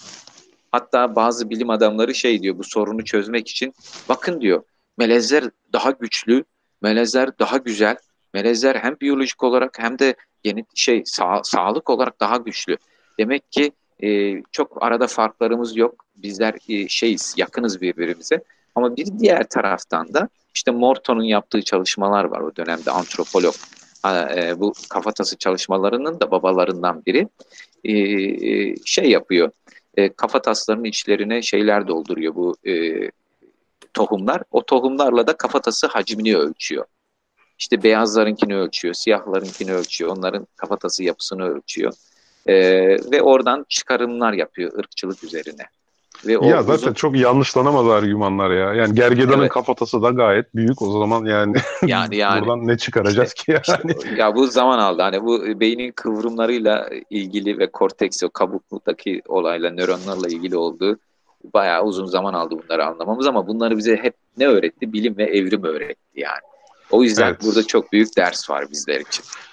Hocam şöyle e, bir katkıda bulunmak istiyorum. E, insan farklı tür olduğunu düşündüğü e, canlılara karşı daha zalim olabilme ya da en azından yaptığı zulmün e, meşrulaştırabilme potansiyeline sahip maalesef. Yani o evet. e, evrimsel rekabet sürecimizde oluşan bir şey bu. Yani Kesinlikle. E, mesela Naziler de bu sebeple toplama kamplarında hani Yahudileri e, çıplak bırakmalarının sebebi sadece işkence değil. Onları çıplak çamur içerisinde e, sürekli kirli göstermelerinin sebebi Alman askerlerine bak bunlar insan değil zaten hayvan gibiler, hayvan gibi yaşıyorlar çamurun içerisinde tıpkı domuzlar gibiler hmm. mesajını vererek Alman askerlerinin e, zulüm yaparken vicdan muhasebesi yaşamamaları için bir evet. teknik ve taktik diye okumuştum. Evet. Evet. Ben görüyorum Çağrı'ya sorular geliyor DNA ile ilgili özellikle. Çağrı istersen ee, Biraz bizim, onu ondan evet. bahsedeyim çünkü şimdi bahsettik evet. hani ırk yok falan filan diye bunlar ne evet. deniyor DNA açısından. Şimdi bu DNA analizleri hani e, şey National Geographic'in DNA analizini alıyorsun falan. Ee, bunlar, bunlar neye dayanıyor? Ee, şimdi DNA'mızda e, bir baskı altında olan bir kere genler var değil mi? Belli alanlar gen. Yani Hı-hı. o belli bir protein kodluyor veya bir RNA'yı kodluyor. Dolayısıyla onlar baskı altında. Mesela çok lazım olan bir proteinse onda meydana gelen bir mutasyona sahip olan bir birey e, belli dezavantajlara sahip olabilir veya doğrudan öle, ölebilir. Ama e, öyle bölümler var ki DNA'da işte hani çöp DNA denen bölümler veya e, işte genler arasında kalan bir takım bölümler ve bu bölüm bu bölümlerdeki diziler e, baskı altında olmadığından e, serbestçe değişiyor. Çünkü değişirse bir netice meydana gelmiyor. Şimdi bunun e, istatistiksel olarak bir meydana gelme oranı var. Ve dolayısıyla e, insanların e, arasında e, gerek günümüz insanların olsun gerek e, antik DNA çıkardan gelen veriler olsun buraları kıyaslayarak e, aşağı yukarı hani insan hareketleri e, ne olmuştur, hangi insanlar birbirleriyle ortak DNA'sı vardır diye bakmaya çalışıyorlar. Fakat bu de, bu bunlar gerçekten e, çok e, e, yani işlevsel olarak çok yani işlevli olmayan bölümler olduğu için insan e, evriminde çok öneme sahip olan bölgeleri değil DNA'nın. Kendi başına DNA, değişen kısımları. Bunda Linus Pauling e, hani moleküler e, saat adıyla e, yaygınlaştırdığı bir, bir, bir, bir temelini attığı bir yöntem. E, dolayısıyla ve buradaki meydana gelen varyasyonlar hani bizim insanlar arasında gördüğümüz o e, fiziki karakterler açısından önem ta- taşıyan e, değişiklikler değil. O yüzden hı hı. bu, bu buradaki değişiklikler hani bir ırktan tanımlayacak ön, öneme sahip olmuyor. Hı. Doğru. O, o, öne, o öneme sahip olmayan değişikliklere bakıyoruz çünkü eğer onlar önemli olsaydı zaten evrimsel baskı altında olacakları için çok fazla değişmeyeceklerdi. Evet. Bu da tabii biraz da şey bunun hani fenotip şey yansıması, morfolojiye yansıması diyelim, coğrafik varyasyonlar değil mi? Eğer Bergman ve, ve, ve, ve şunu da düşünmek lazım. Evet. Afrika içerisindeki e, varyasyon, genetik varyasyon Hı-hı. dünyanın geri kalanındaki varyasyondan daha fazla. Daha büyük, evet. Yani e, insan bir kere insan zaten insan, tüm insan Homo sapiens bireyler arasındaki varyasyon zaten diğer canlılara göre çok az. Ee, yani bu şeyden şöyle şöyle e, Çağrı şöyle söyleyebilir miyim örneğin? Benimle bir e, Etiyopyalı arasındaki genetik farklılık bir Etiyopyalıyla e, bir Mozambikli arasındaki genetik farklılıklardan daha düşük. Yani evet, evet. Böyle söyleyebiliriz. Örneğin ben bir Etiyopyalıya bir Mozambikliden daha yakınım yani. Doğru. Hı-hı. Doğru. Evet. Yani o Afrika e, hep aşağılıyorlar Afrikalı falan diye. Evet Orada evet evet. Fazla değişiklik var. Ve Hocam nereye? Bu Rus bilim adamı Vavilov'un bulduğu bir kural. Hayır nerede nereye? Bir türev, tür nereden köken alırsa en çok değişikliği orada görürsün. Aynen öyle. Ay, evet. Bir de yani Afrikalıyız diye falan aşağılamıyor. Hepimiz Afrikalıyız. Hepimiz Doğu Afrika'dan geliyoruz arkadaşlar. Öyle bir şeye girmeyelim lütfen. Değil mi? Ya, ya bence ha, sordukları soru haklı çünkü bu e, şey, e, böyle e, piyasaya bu şekilde sürdükleri için hani evet. nereden geldiğinizi bir de şunu söylemek lazım. Şimdi mesela bu e, filmler için de bakıyorlar. Şimdi bu bakanlar yan ofiste olduğu için biliyorum onlarla çok sohbet ediyorum bu konularda. Hı. Bu bu, e, bu testler sana diyor ki mesela seninle diyelim ki sen kanını gönderiyorsun veya tükrüğünü gönderiyorsun. Diyor ki seninle Macarlar arasında yüzde iki ortak DNA var diyor. Bu hiçbir zaman ama yön göstermiyor. Yani Hı. senden oraya diyorlar ya işte buradan oraya gitmiş falan gibi bir çıkarsama mümkün değil. Bu sadece seninle o arasında işte yüzde iki benzerlik gördüm. O da istatistiksel olarak hani senin genlerinin yüzde ikisi oraya gitmiş değil. Tekrar uyarıyorum yani burada genlere bakılmıyor. Genler Hocam peki bir... Macarlar diye homojen bir kitle yoksa o zaman yüzde iki benzerliği mi nereden çıkıyor? O zaman herhangi bir Macarı da alınca sonuçta. Bence o da çok güzel bir soru. Ben de hiçbir zaman yani bu, bu bence çok basitleştirilmiş şeyler hepsi. Evet. Bir de tabii şu anda Hı-hı. Ma- Macarlarla diyor e, ama Hı-hı. işte dediğin gibi o Macarlar da homojen bir toplum değil ki zaten. Tabii. Bir de çoğunlukla şey de geçiyor yani e, dili konuşan gruplar diyor. Örneğin Türkçe konuşan, işte Fince konuşan, şununla konuşanlarla hani bir e, şey e, etnisite veya şey, kimlik tanımından ziyade e, o gün o an orada hangi dili konuşan gruplarla yakınlık e, diye. Çünkü hani sonuçta Macar dediğimiz şey kim, Türk kim, Alman kim, onlar kim? Çünkü e, bunlar tarih boyunca kültürel ve genetik olarak da sürekli değişmiş gruplar. Ee, din, din de çok önemli. Mesela evet. E, yani kişiliği tanımlamada. Daha önce ben Anadolu'da yapılan bir araştırma okumuştum. Hı hı. E, e, dinler arası evlilik olduğu zaman diyelim ki Rum ile Anadolu'da e, Türk evlendi diyelim. E, sonuçta aile e, Ortodoks olursa adı Yunan oluyor. Türk e, şey Müslüman olursa Türk oluyor. yani, yani Ad, adı öyle konuyor. Şimdi sen evet. bunu mesela e, işte e, kültüre göre falan diye işte dile göre falan diye takip etmeye çalışıyorsun ama aslında orada din belirleyici bir faktör oluyor mesela. Evet. E, ya şu da var. Din din kız alıp verme standartını da belirliyor. Hı hı. O yüzden o, o açıdan da önemli. Yani e, iki farklı milletten olmasına rağmen aynı dine sahiplerse bu kişiler birbirlerinden kız alıp verdikleri için bir süre sonra aynı din çatısı altındaki kişilerin muhtemelen genetikleri birbirine yakınsıyor. Olabilir, evet. Yani ama dediğim gibi yani iş, işin içine ne kadar çok faktör girdiğini göstermek için söyledim bunu yani. Bir, bir de iş, evet. pat diye işin içine din giriyor mesela. Bu arada aklıma geldi Ziya Gökalp'in sorusuydu. Mesela e, milliyetçilikle e, ümmetçilik arasındaki şeyini anlamaya çalışıyorsan pozisyonunu işte şöyle bir soru soruyorsun. Kızını Türk olup Müslüman olmayana mı verirsin, Müslüman olup Türk olmayana mı? Hangisine vermeye daha yatkınsın? İşte bu senin karakterini, o konudaki ideolojini belirler diye. İkisine de vermiyorum kızımı. ben turşucuyum abi, turşusunu kuracağım diyor. Hayır hocam biz kız babasıyız. Biz, biz böyle cevaplarız bu soruya. benim benim olası kayınpederim de böyle düşündüğü için şu an Biz çok bu biyolojik indirgemeci düşünüyoruz bu konuda yani. ha Müslüman ha Türk iki, aynı işte ikisi de erkek falan diye. bu arada şey aklıma geldi ya sen konuşurken Ferhat. E, hani hepimiz işte doğayla birlikteyiz. E, eskiden bir e, şey vardı. Emret Bakanım vardı. Hatırlıyor musun onu? Evet. Evet. Emret Bakanım da şey diyordu. Bir şey var. Hayvan Hakları Grubu Bakanı ziyarete geliyor.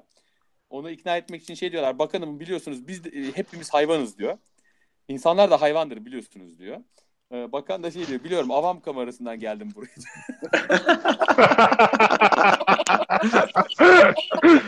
e, onu acaba değil. Türkçe versiyonunda nasıl yapmışlar? Şimdi onu Türkçe'ye çevirdiler ya. Ben İngilizcesini seyrettiğim oradan. Türkçesini ben hiç seyretmedim.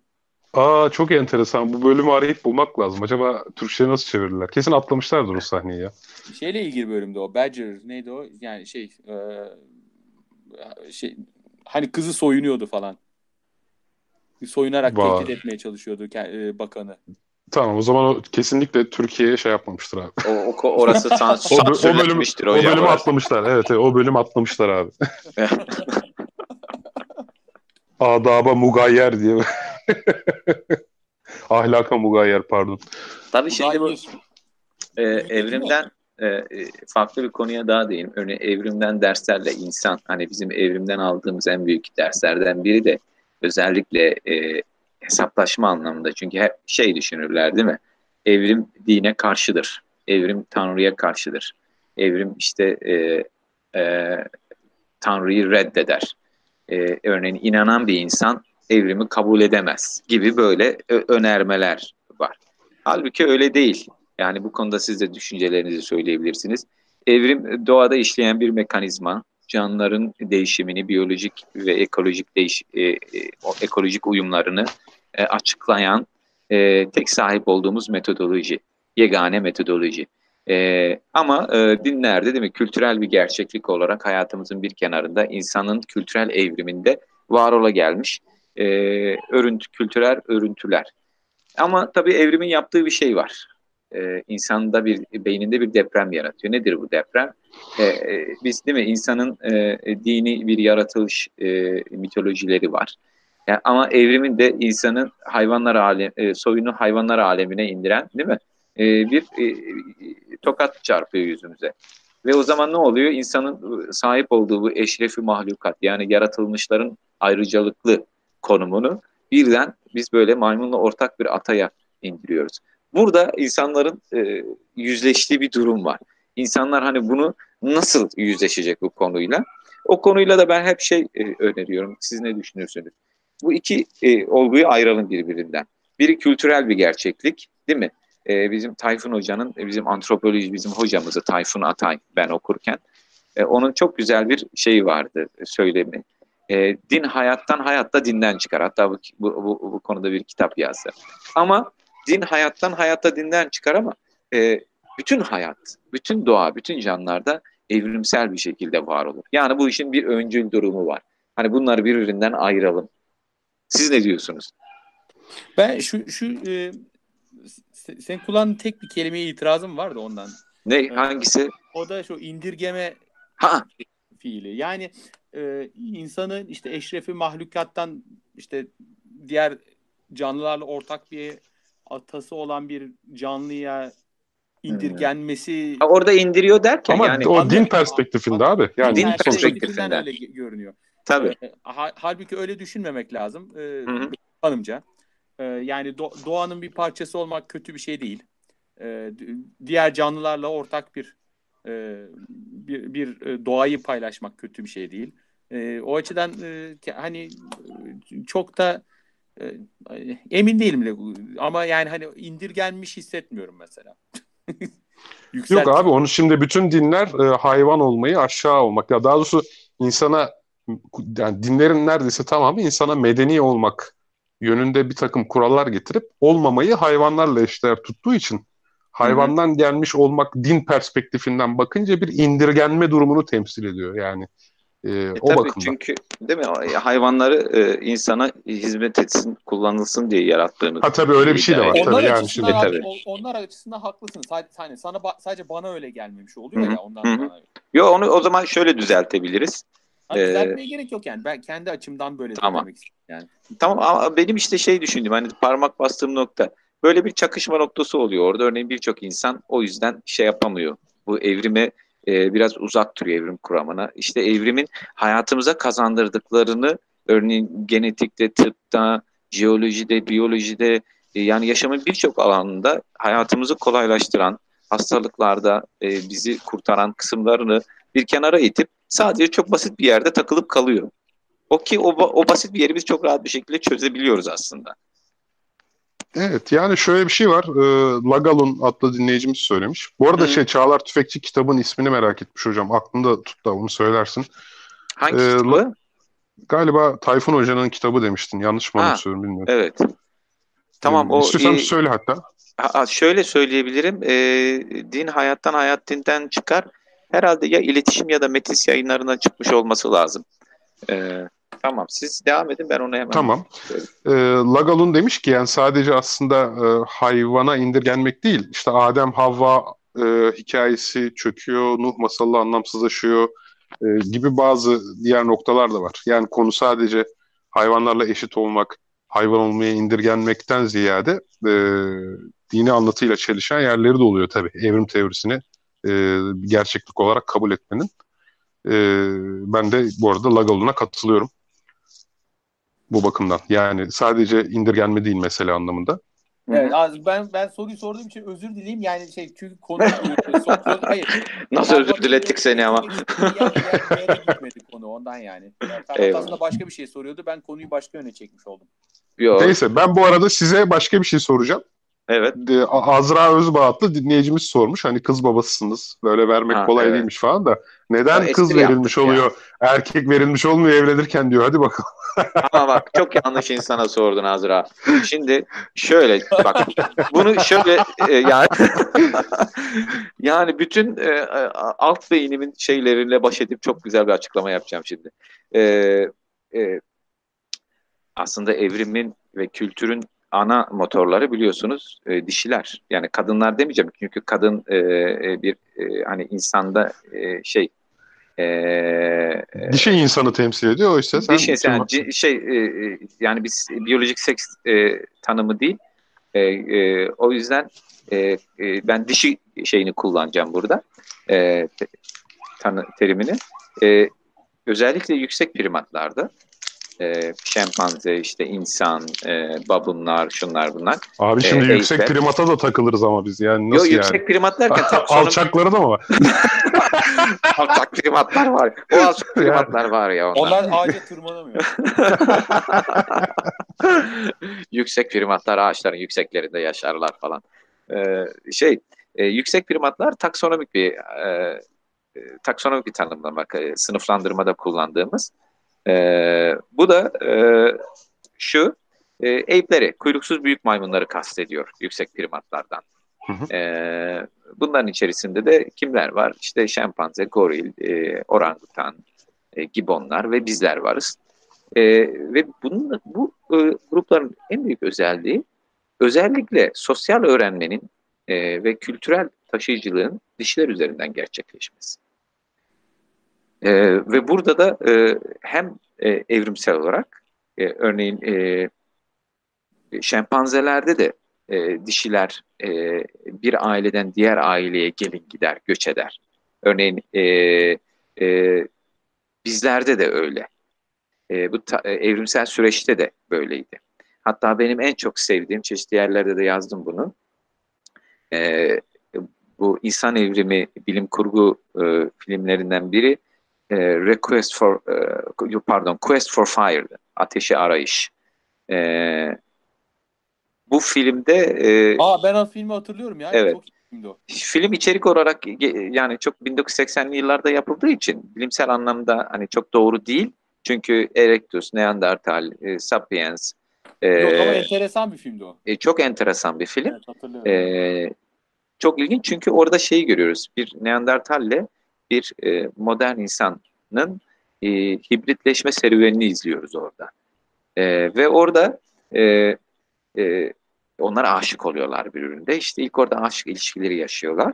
E, modern insan kızının kültürü nasıl taşıdığını ve e, kadının yani dişinin e, evrimde nasıl bir rol oynadığını gösteriyor bize. Melezleşmelerde, şunda bunda. Ve 1980'lerde daha Neandertallerle e, Homo sapiens arasında melezleşmenin genetik kanıtlarının bulunamadığı bir dönem. O dönemde yapılan bir filmin e, ben e, çok güzel ve e, önemli buluyorum o filmi. Yani izleyebilirseniz e, izleyin. Quest for Five. E, o yüzden e, hani bu, bu evrimde maalesef büyük bir uzun bir dönem eril dil hakim oldu. İşte man the hunter, avcı erkek. İşte taş aletleri kim yaptı? Avlanan erkek yaptı. Teknolojiyi erkek üretti. Hayatı erkek sağladı. Güçlü kaslı erkek avlandı. Şöyle oldu, böyle oldu. Ama elimizde taş aletleri kimin yaptığına dair hiçbir kanıt yok. Erkekler mi yaptı, dişiler mi yaptı bilmiyoruz. Şunu biliyoruz, e, şempanzelere bakıyoruz günümüzde. E, yemişleri, hangi yemişi yeneceğini bilen, hangi yemişin nasıl kırıldığını bilen, hangi aleti nerede kullanacağını bilenler dişiler. Yavrular, erkek ve dişi yavrular anneden öğreniyor bunu. E, onlar Abi erkekler taşıyor. ne yapıyor? Erkekler abicim çok böyle e, gereksiz oyunlar oynuyor. Zıplıyor, kavga ediyor. Boş beleş işler yapıyorlar. Abi bizim e, değişmemiş bak. Mesela sabah kalkıyoruz. E, hava durumuna bakıyor. Arkadaşlar. Direkt işlevsel bir şeye bakıyor. Çağrı bir ara sesin gitti. Bir daha söyler misin? Evet. Ya bir şey Sabah ne yapıyorsunuz Ben abi? sab- Sen hopluyorsun, sabah- oynuyorsun. Sabah, ka- sabah kalkıyorum. ilk e, ben, ben Twitter'a bakıyorum. Hanım hava durumuna bakıyor mesela. Ya işte bak gördün mü? Hocam sen eşin olmasa yaşayamazsın. Ben sana söyleyeyim yani. Başarısız olursun yani.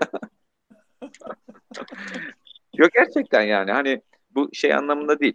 Zaten insan evriminde de e, bizim erkeğin e, dönüm noktası özellikle bundan 5 milyon yıl öncesine gidersek e, erkeğin çocuk bakımında rol almaya başladığı dönemden itibarendir yani. Bunu nereden biliyorsun hocam diye sorarsan e, bunu geçen programda bahsetmedik değil mi bundan? Hayır.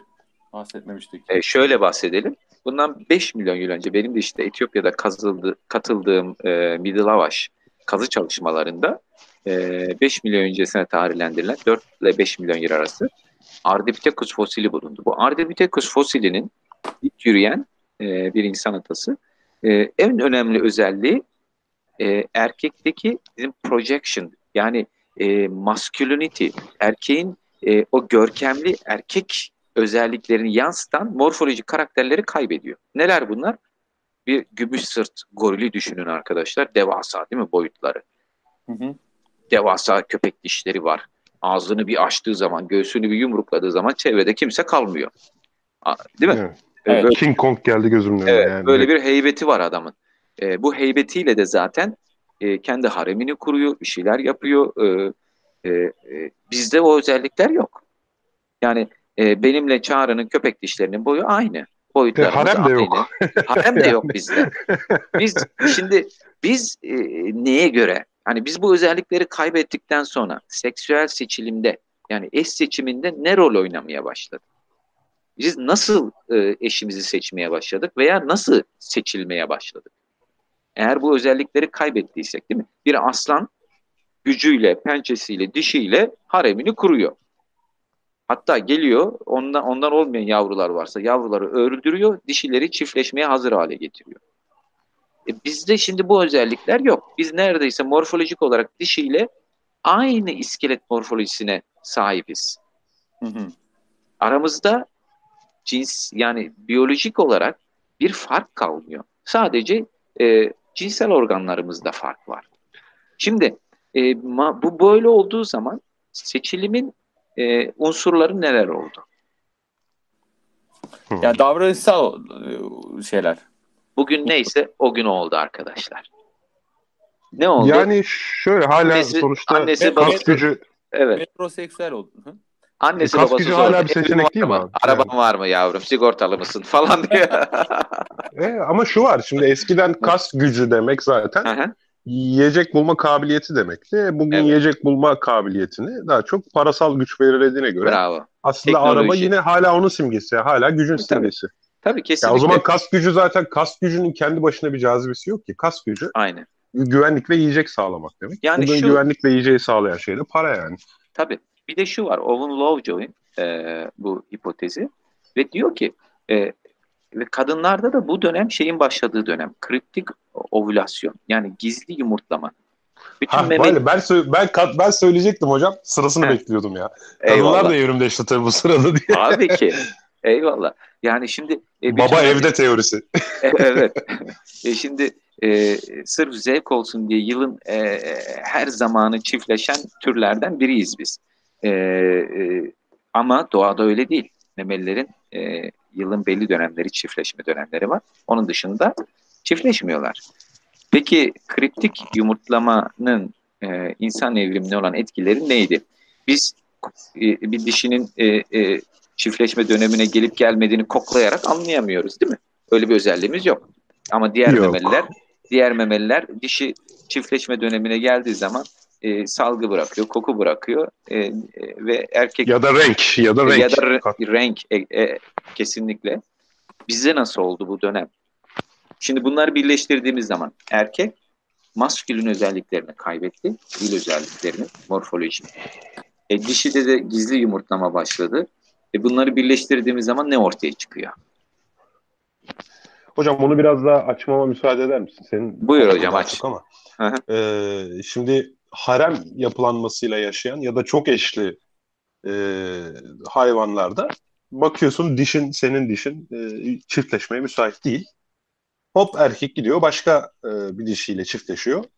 Dolayısıyla erkeğin enerjisi, zamanı ve gücü farklı çocuklar, farklı dişilerden elde edilen çocuklar arasında bölünüyor.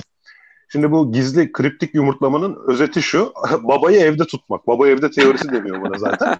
evet. Hani her zaman çiftleşmeye hazırsın, boşa gitmeyecek mesajı vererek adamın başka dişi başka çiftleşme fırsatları peşinde koşmasını engelliyor bu bu sayede Evet. yani. Evet tabii bunun bir de şu açıklaması var. Özellikle e, erkeğin bu e, hani eril özellikleri kaybetmesi ve e, gizli yumurtlamanın da başlaması aynı zamanda bugünkü aile yapısını ortaya çıkarıyor. Senin de dediğin gibi tek işte evde duran eş e, ve aynı zamanda bu eşte neye başlıyor? Çocuk bakımında rol almaya başlıyor. E, ve kadınlar o dönem evde duran çocuk bakımında rol alan eşleri seçmeye başlıyor. Onlar avantajlı erkekler. Çünkü hayatta kalmaya inanılmaz destekleri, çocukların hayatta kalmasına inanılmaz destek sunuyorlar. Efendi adamlar yani. Efendi adamlar tabii ki. Yani ben de hocam bu kuramsal teoriye işte evde durup çocuklara bakıyorum yani. Çıkmıyorum. Buna evrimsel bir geçmişi var diyorum yani. Valla hakikaten ha. Ama durum böyle. Şaka bir yana. Yani Ee, evinden son ders e, otur oturduğun yerde öyle mi? Aynen. Çoluğuna çocuğuna bak otur oturduğu yerde diyoruz. Yani.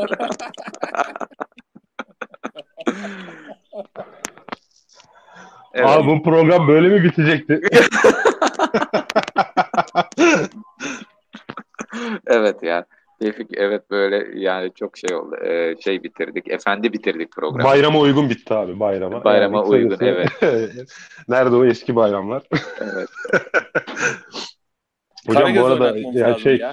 e, rol çalmış olmayayım senin uzmanlık alanın da ben de bu kitabı yine Jared Diamond'ın Seks Neden Keyiflidir kitabından okudum bu bilgileri. E, güzel Evet. bir kitap onu da dinleyicilerimize tavsiye etmek istiyorum. Biraz adı popüler bir e, yani satış maksadıyla böyle seçilmiş galiba ama içeriğinde tamamen işte bu Ben kuramlardan o bahsediyor. kitabı pek sevmemiştim ya. Çok e, e, şey e, o şeyden sonra neydi o? E, The Selfish Gene. E, Gen bencildir. Den sonra Hı. pek e, pek çoğu oradan gelen argümanlardı. Dawkins'in kitabından. Biraz, Dawkins'in kitabından. Evet. Hmm. Jared ha, ben ikisi arasında bağlantı kuramadım ya. Dünya dünya gözüyle gördüm Jared Diamond Diamond'ı. Buraya geldi çünkü değil mi? Evet geldi konferansına gittim ben. Buraya derken yani Helsinki'ye dinleyici Helsinki'ye, Helsinki'ye gelmiş. Evet.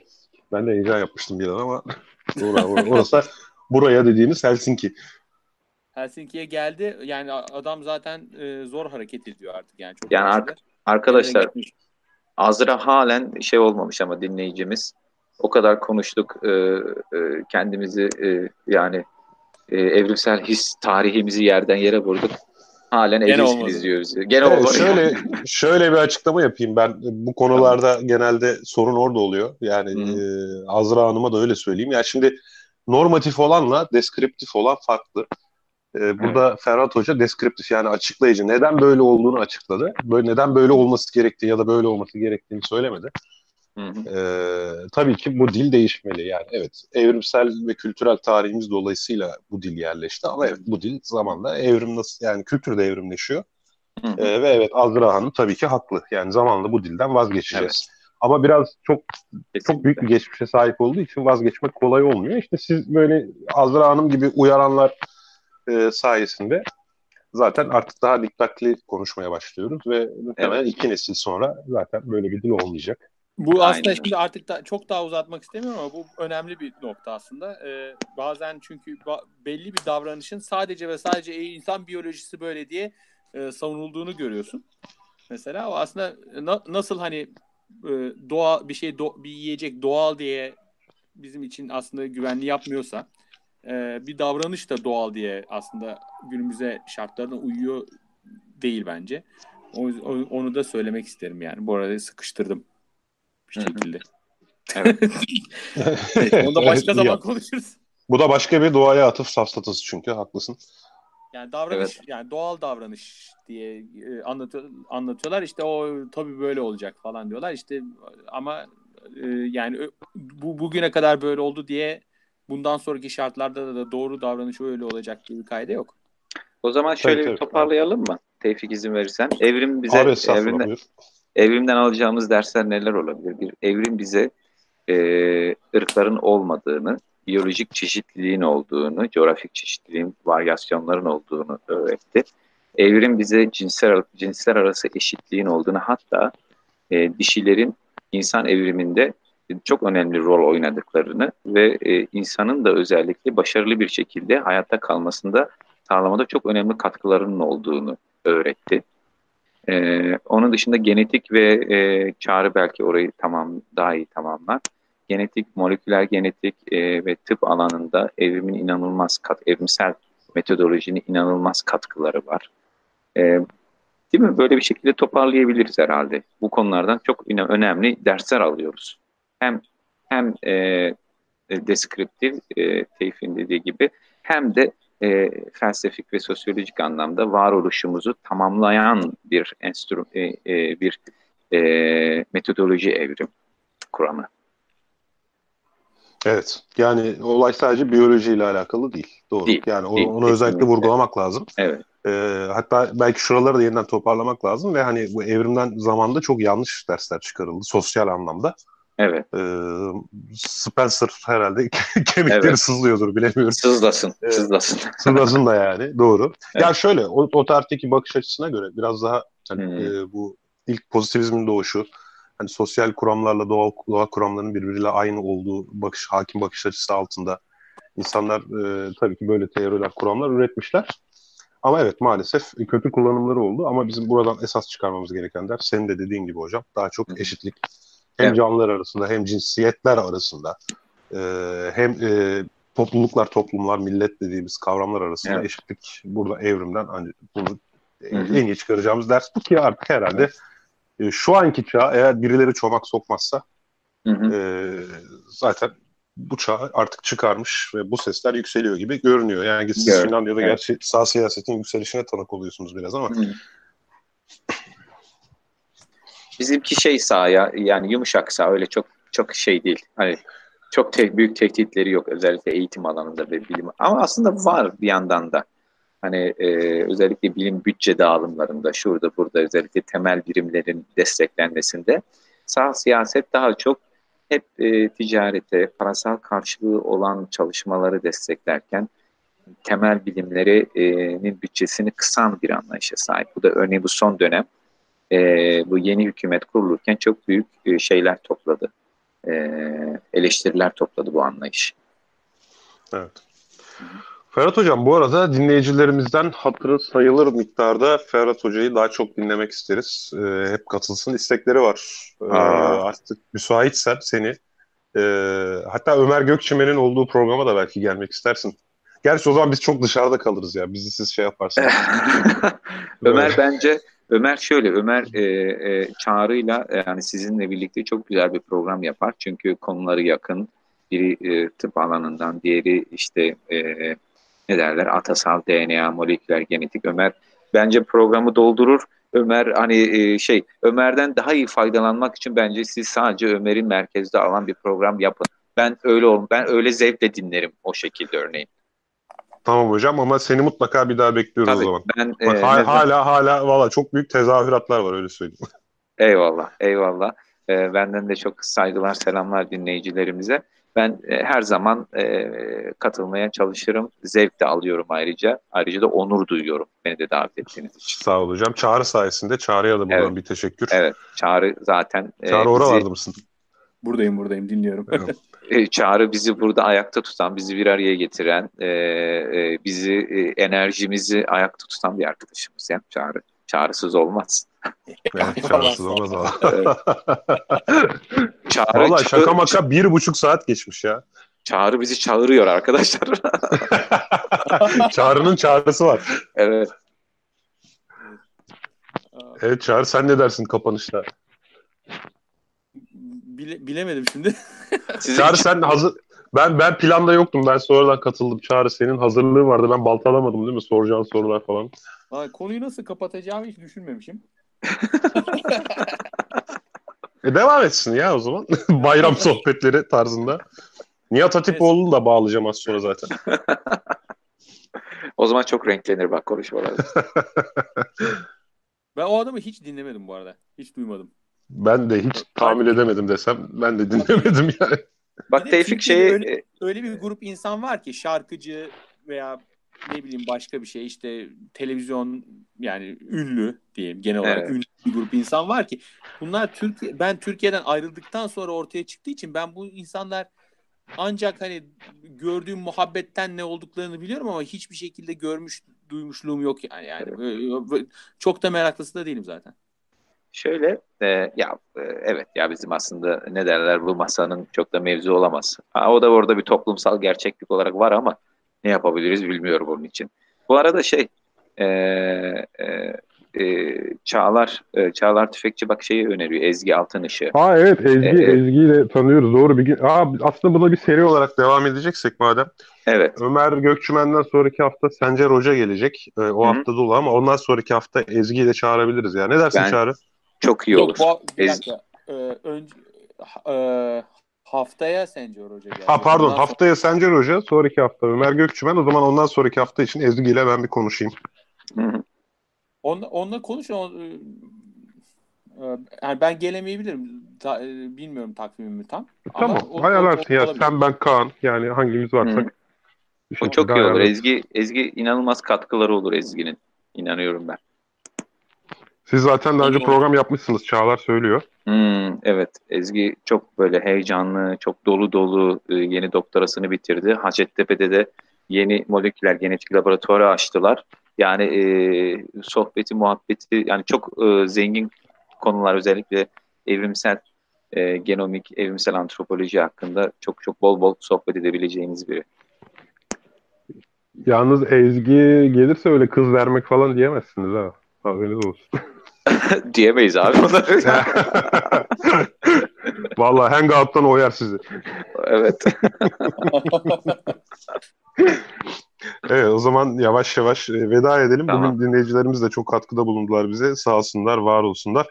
Bu arada küçük bir Çok düzeltme yapmam lazım. Benim sosyoloji doktoram yok. Ben doktoramı işletme ana bilim dalında örgüsel davranış üzerine yaptım.